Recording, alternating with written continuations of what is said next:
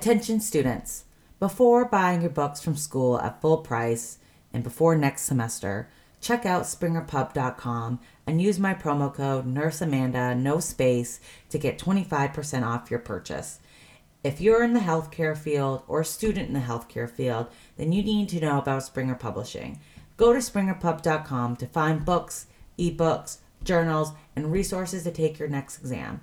Use my promo code Nurse Amanda with no space to get 25% off already low price items.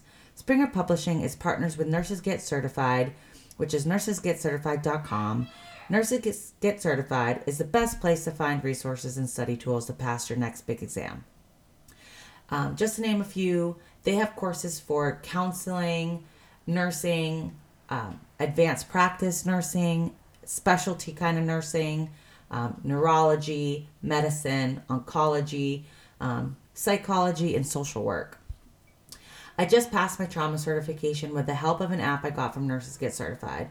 So again, use my code Nurse Amanda, no space, at springerpub.com and at nursesgetcertified.com to get 25% off your next purchase.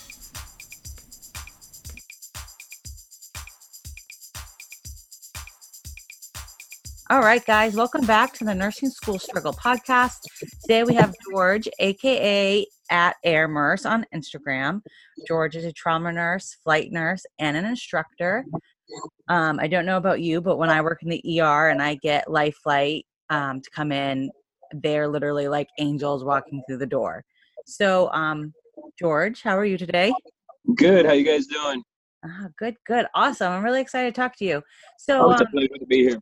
yeah, great. So, tell us how you got started as a nurse. Um, have you always wanted to be a trauma nurse, like a flight nurse? How did how did that all happen? Well, um, I began my nursing career back in uh, in 2008, and um, so where I went to school, where I went to nursing school, it was actually right across the street from the trauma center where I currently work at. And um, it was interesting because we would be in study groups, and I would constantly see the helicopter landing, and I would see um, first of all the flight crew landing in the helicopter. I would think to myself, "Wow, man, that's so cool." Second of all, I would see the trauma team uh, come out with all their protective gear, uh, picking up these critical patients. And I would tell my classmates, I said, you know, I want to do that one day. Um, and they would tell me, what? I said, I want to do both. You know, I want, I, I want to fly in that helicopter and I want to be on the other end of the spectrum. And uh, God willing, I am where I am now. Um, I started my nursing career. Uh, I was an emergency room nurse, um, working at a local facility.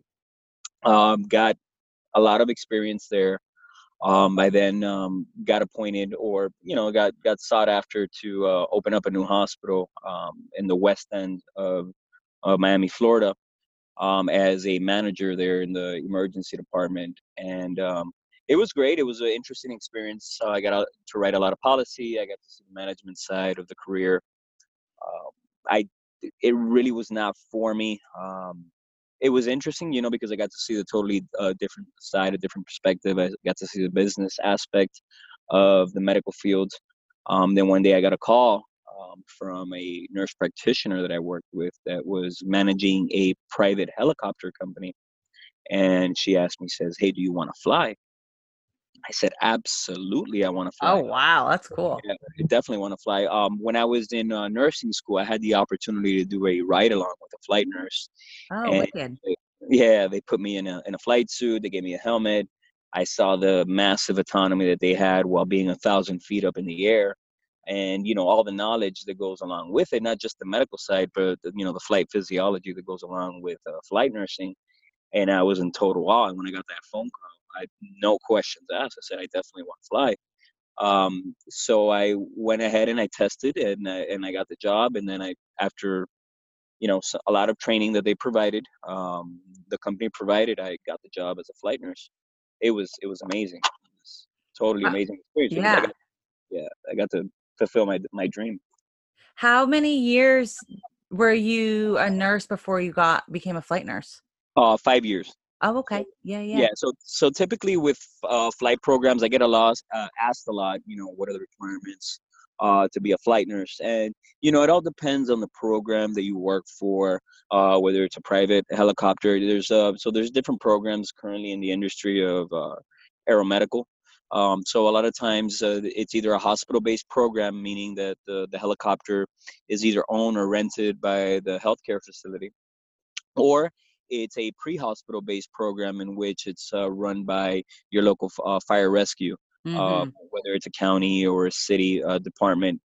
Um, hospital based programs are a little bit different um, because you have to when you're not on a call um, call meaning you know you get a sick patient they call you and you know you throw on your boots and you go uh, you are based on the hospital and they expect you to take care of patients you know either work in the er or icu setting they call you and you go oh so you'd have a you actually in that case have a patient assignment and you're kind of like on call for the the flight if you're in a, a hospital-based program you don't have a specific uh, patient assignment but you assist with other patients because then you would you would have to give off your patient. Oh, okay. So you're kind of like a floating around helping. That out. is correct. That is correct. Okay. Okay. But the, but the first helicopter program that I worked for was a private company, and um, we were we had a base. It was in uh, northern Florida. We had a base, and we would only respond. It was not a hospital-based program. It was a private program, and we would be on the base until we would receive a call.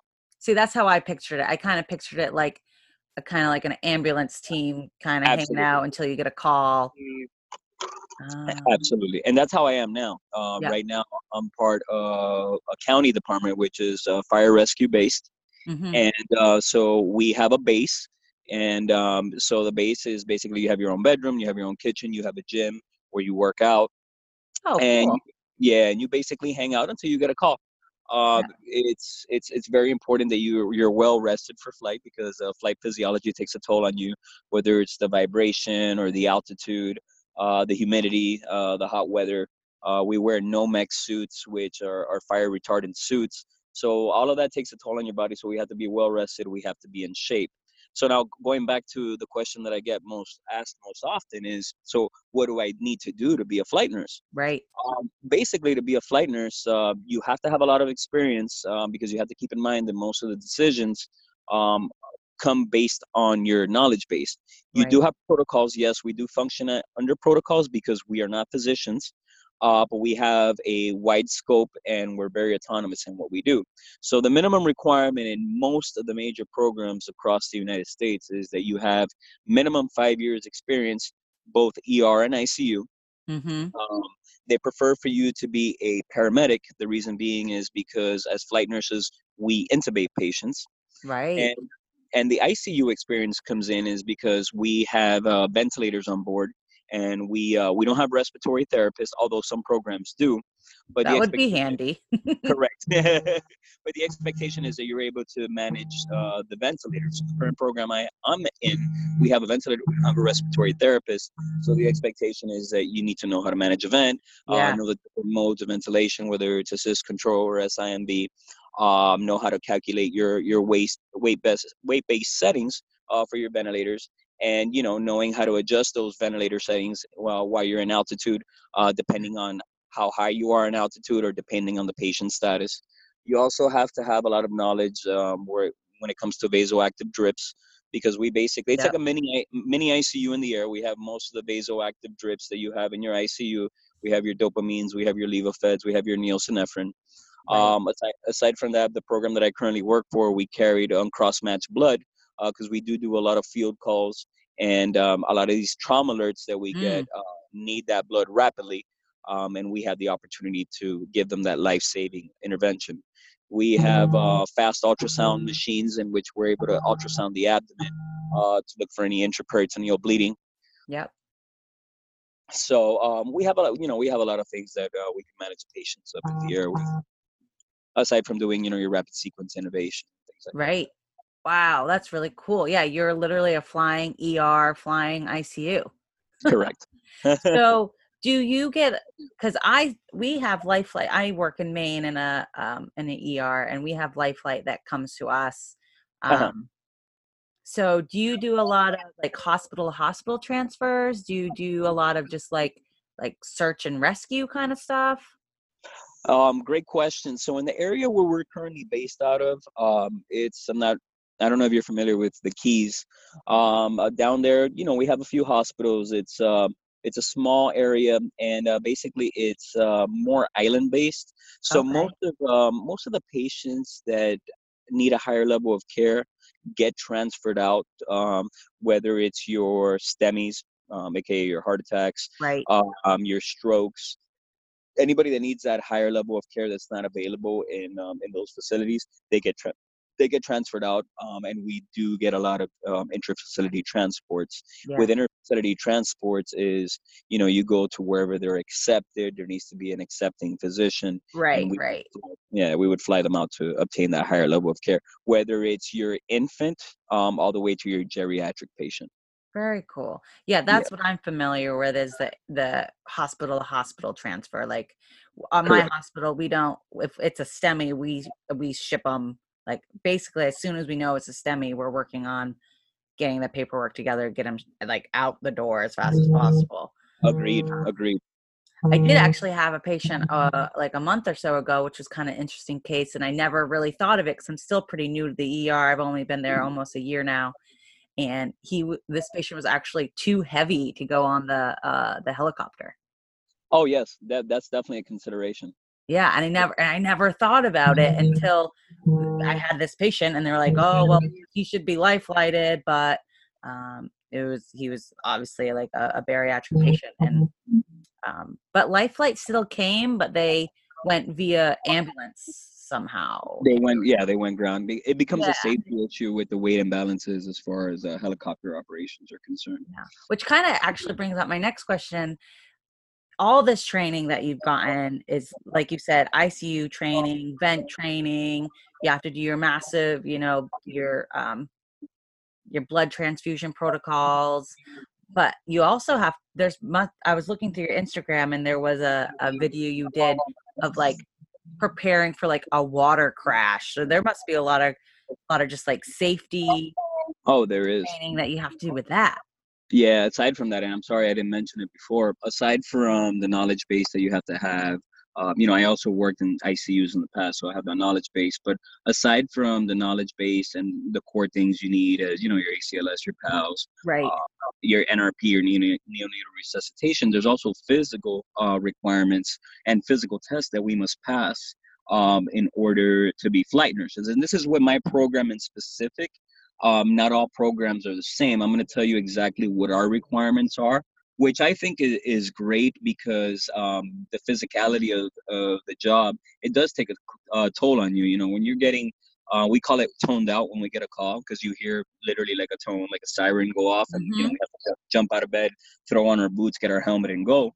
wow Um, yeah, when you're toned out at three o'clock in the morning and you're exhausted, you have to be somewhat physically fit um, to be able to respond to that. Aside from that, you know, the Cuban coffee, I don't know if you've been to Miami, but Cuban coffee helps out immensely. Oh no, I haven't, but I'll, I'll try it out. Oh, you have to try it out. Just a shot of that is, is, is probably stronger than a whole cup of coffee.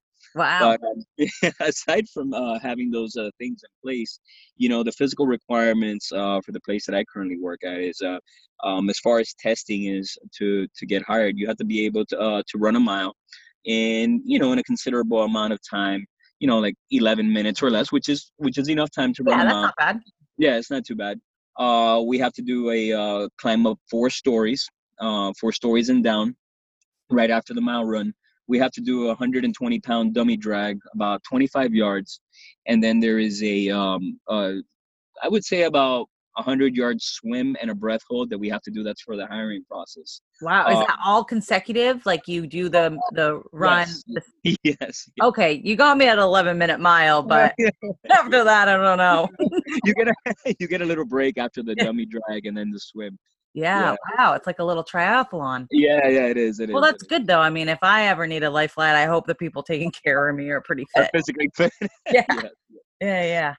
And then you know after you do that you you know you have your uh your mock codes you do an infant adult and Right. pediatric patient you know you do a, a full scenario on them and then you do your 100 question written exam what you were referring to the, the video that you were referring to is that yearly we have to do a um it's a helicopter safety um so they they mimic a crash landing on a helicopter um, in which you're blindfolded and they put you on a device. So helicopters are very top heavy.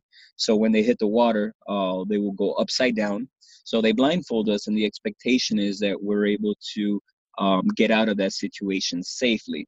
So it's all about you know muscle memory, how to get out of uh, how to get out of that situation. And we also have what's called the HEEDS bottle, and it's basically a bottle with oxygen that at the most we get about 10 breaths out of there. So hmm. uh, yeah, so you know it teaches us to be calm in the event that we crash at night, we flip over, know where our landmarks are, take a breath out of that, get your landmark, pull your cords, so you know pull the cord of your helmet so you don't choke yourself, and ah. able to get out of the helicopter safely. So it, I think it's an important course. Um, yeah. Because you never that sounds know. terrifying. Oh yeah, yeah, no, it is. It is terrifying. And actually, people that um, there was one case that was reported of a gentleman that did not know how to swim. I'm not the best swimmer. I can't tread water at yeah. all. I try my best. Uh, if I get tired, I just float. Mm-hmm. but uh, there was a story of a gentleman that couldn't swim that actually took the course um, and had a crash landing and survived because of the course. Oh wow! So yeah, yeah, you know he had we have life vests, so he yeah. pulled the cords of his life vest, and having taken the course is what allowed him to. He remembered his training and he was able to evacuate the helicopter safely. Now, do you guys do that? Is that required for everybody, or do you guys just do that that water crash because you're in the islands? No, that's a FAA regulation. Oh, okay. Because in Maine, I'm from Maine, and I mean, we have the ocean, I guess, but I don't think we have. Do you have to do any kind of safe, like any kind of scenarios where you just like crash landing? Um, well, we do it yearly, but um, I like to practice that in the morning. You know, we have safety briefing with the pilots oh, in yeah. the morning, and you know, I I myself like to stay current, so I you know sometimes I'll sit in my seat and you know go through little scenarios and say, okay, uh, you know, you, you, get what's called your reference point where your door right. is. Close my eyes and try to you know get out in case you know because you never know. Right.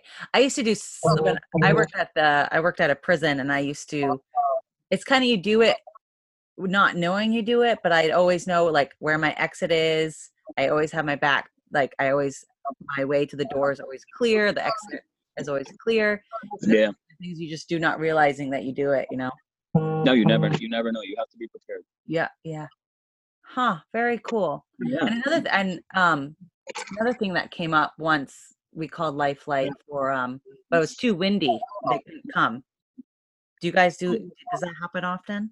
That you know the wind is not as much as a problem for us as it is uh the lightning. So if, oh. if yeah, if the weather's bad, if there's lightning or there's poor visibility, we uh will we will decline the flight because it becomes a safety issue at that right. point.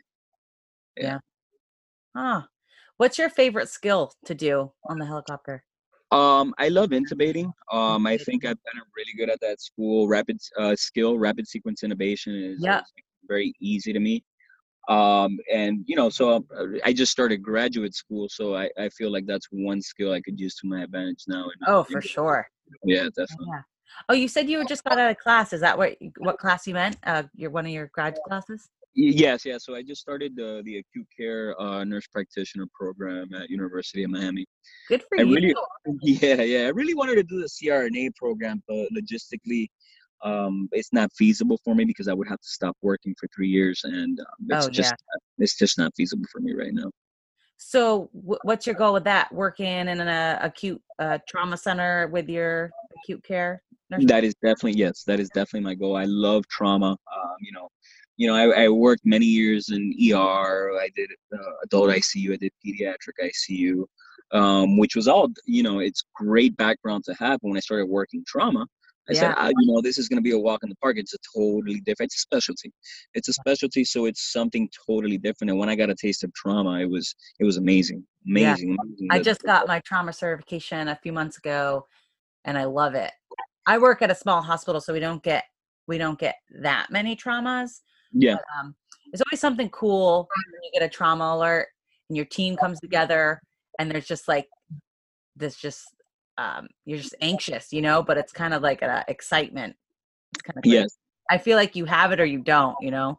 Absolutely. Like people break down and they they're like, well, I can't do this. I can't do this. And other and, and people like us are just like, oh, I totally got this. yeah, yeah, and you know, and, and that's the thing. You know, it, it's like a well-oiled machine when it comes together. When there's proper communication and everybody does what they need to do, it all comes together beautifully. And you yeah. know, one thing I've noticed about trauma is that um, some people will get distracted. You know, you see a lot of a lot of things that many regular people don't see. You know, you see amputated limbs, you see a lot of devastating injuries, but you know that should never uh, distract you. We call those distracting injuries. Right. They should never distract you from your primary interventions, which are your airway, breathing, circulation. Yeah. You know, you, you know, you always want to follow those. You know, a lot of people see a, a an amputated limb and they go directly to that. They lose focus and say, "Hey, guys, let's focus. Let's get the airway before we move on."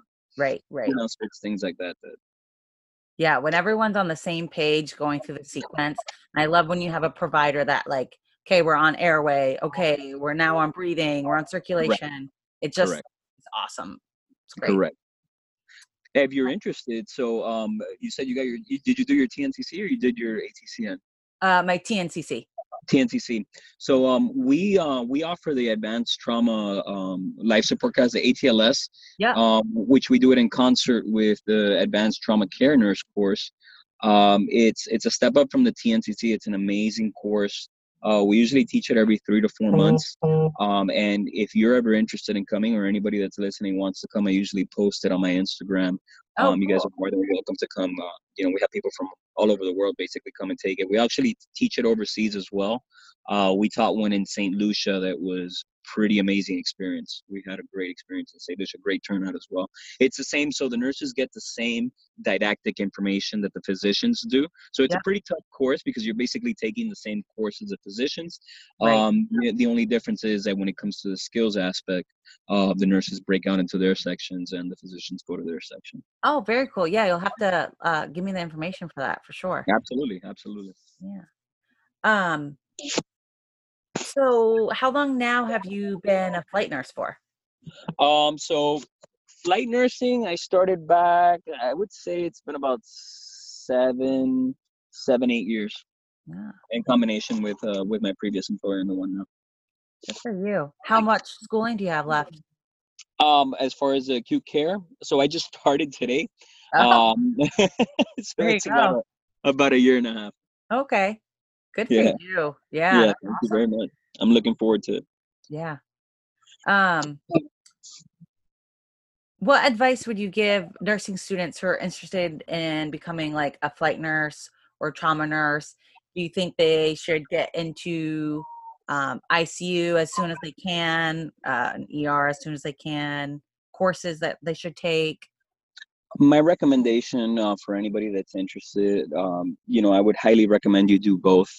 Um, er definitely prepares you you know for that acute aspect of when that patient's going to come in.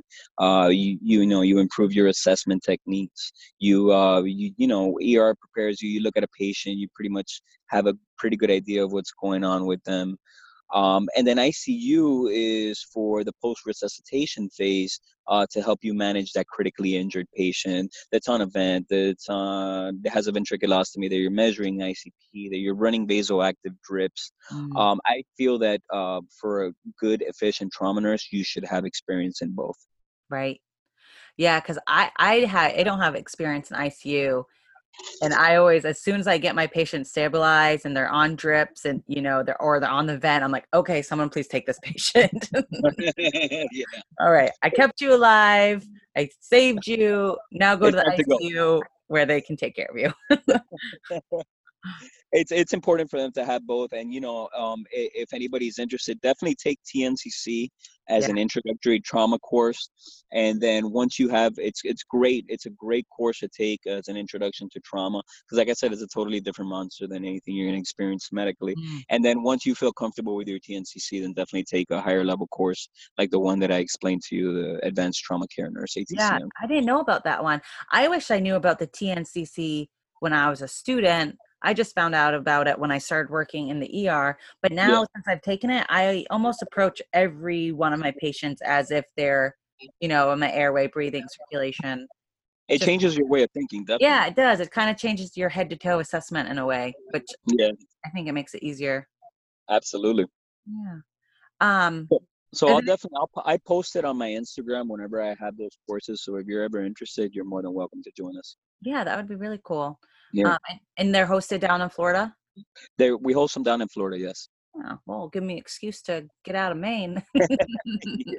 A lot of hospitals, so a lot of hospitals will reimburse you for the certification, especially ERs. Yeah, I bet mine would. Mm-hmm. It's a great course. You'll love it. Yeah, I'm sure I would. Um, is there anything you want to add to? I I don't have any more questions. I think you kind of went through a lot. Uh, you guys are amazing. I think. Thank you very much. Whenever I, whenever I've had uh, interactions with any kind of flight team, they're just so like they're so calm, and I'll be like, okay, well, this is I've done this, but I haven't done this yet, and I don't know. Listen, you guys, are, just, you guys are awesome. it, that's a big, you know, we have to stay calm due to the circumstances. You know, we have a lot going on. Um, a lot of people, people that don't know, you know, I mean, which is fine, you know, because you're not expected to know it all. It's like we have a lot going on in the back of the helicopter. It's uh, it's not just pick up the patient and drop them off. It's pick them up. A lot of times when you pick them up, you have to stabilize them um, because they're not very stable. You have to maintain them, and aside from that, you have to worry about the flight physiology involved. Something as simple as, you know, when you're talking about flight physiology, you're talking about Boyle's law. When you get up into altitude, you know, gases expand. So, you know, something as simple as a simple pneumothorax could turn into a tension pneumothorax if you go up into too much altitude. oh, altitude. That makes total sense, but I never would have thought of that because gases are yeah because gases yeah. are expanding. So you you know you have to keep track of that. You have to monitor the patient. Um you, if you have an ecmo it, it all depends what you have but aside from that you have to listen to the pilot and then you have to be looking outside because you have to be communicating what's around your surroundings. So the pilot once you're in the back of the helicopter the pilot can't see what you see. So you have to be careful you're not hitting anything or there's no aircraft approaching you because oh, yeah. in-air collisions can happen. So there's a lot of uh, there's a lot of factors uh, that are going on when you're in that back of the helicopter. And the main thing uh, to be successful is to remain calm. And hey, actually, I remembered a question I wanted to ask. Who is who's on the helicopter? You have a nurse. I think oh, sometimes you have two nurses, right? Yeah. Well, for us, it's a nurse, a paramedic, and a pilot. Okay. Um, and for the and for the nurses, that's one thing that I forgot to mention. That uh, for the nurses, it's recommended that, that you're a paramedic as well. Right. Oh, okay. Yeah. Oh, I didn't know you. Oh, actually, no, I didn't know that. We have some nurses in the ER that are also paramedics. That are paramedics, correct. And that's because of the intubation. Yeah, yeah. Help. Although, although in some um in some states or in a lot of states, you work under a protocol, so you're able to intubate without being because you're working under a protocol without being a uh, a paramedic. Oh. Now, you guys have to. You got. You said you had protocols. Is I know sometimes in the ER we get um oh, what do they call them? When the paramedics will call for the doctor to get orders. Do you ever have to do that? Um, yeah, they have to call medical control to get medical orders. Control, yeah. Uh, not really, because most of the most of the people we hire are very comfortable in their position, so they're they usually manage the patient. Yeah, very cool. Yeah, you're very independent. Thank you. Yeah, yeah, very cool. We love what I do. Yeah, I bet I can tell by your Instagram. It seems like I don't know. I love trauma, but I don't know if I could do it in a helicopter. it's uh, it's it's very different. Yeah. Although it's I do get, every time we call Life Flight, I get so excited. I'm like a little kid watching the helicopter land and take off. oh man. Do you have anything else you want to add to the end of this? No, no, no. Thank you very much. Yeah, um, thank you so much. This was awesome. I hope you inspire some people, you know, to go further or get and get their um get up there in the helicopter. Thank you very much. And, you know, I'm always open to uh, any questions that anybody might have. If there's anything I can help you guys out with, it'll be my pleasure. Very cool. And again, you want to tell everyone your uh, Instagram handle and do you have any other places they can find you at? Uh, so my Instagram handle is at airmurse, M U R S E. So air underscore M U R S E. Um, and that's basically my my only one. You know, I have Facebook, but that's more of a personal thing. Yeah. Yeah, yeah. Mm. Well, you do have really cool videos on there, so follow him. Thank you. Uh, more to come, so keep in so keep in touch, guys. Yeah, cool. Thank you so much. All righty. Thank you very much. Thank you, everyone, for listening today. Please don't forget to subscribe, share with your friends, and leave a five star review. Stay tuned each week for a new episode.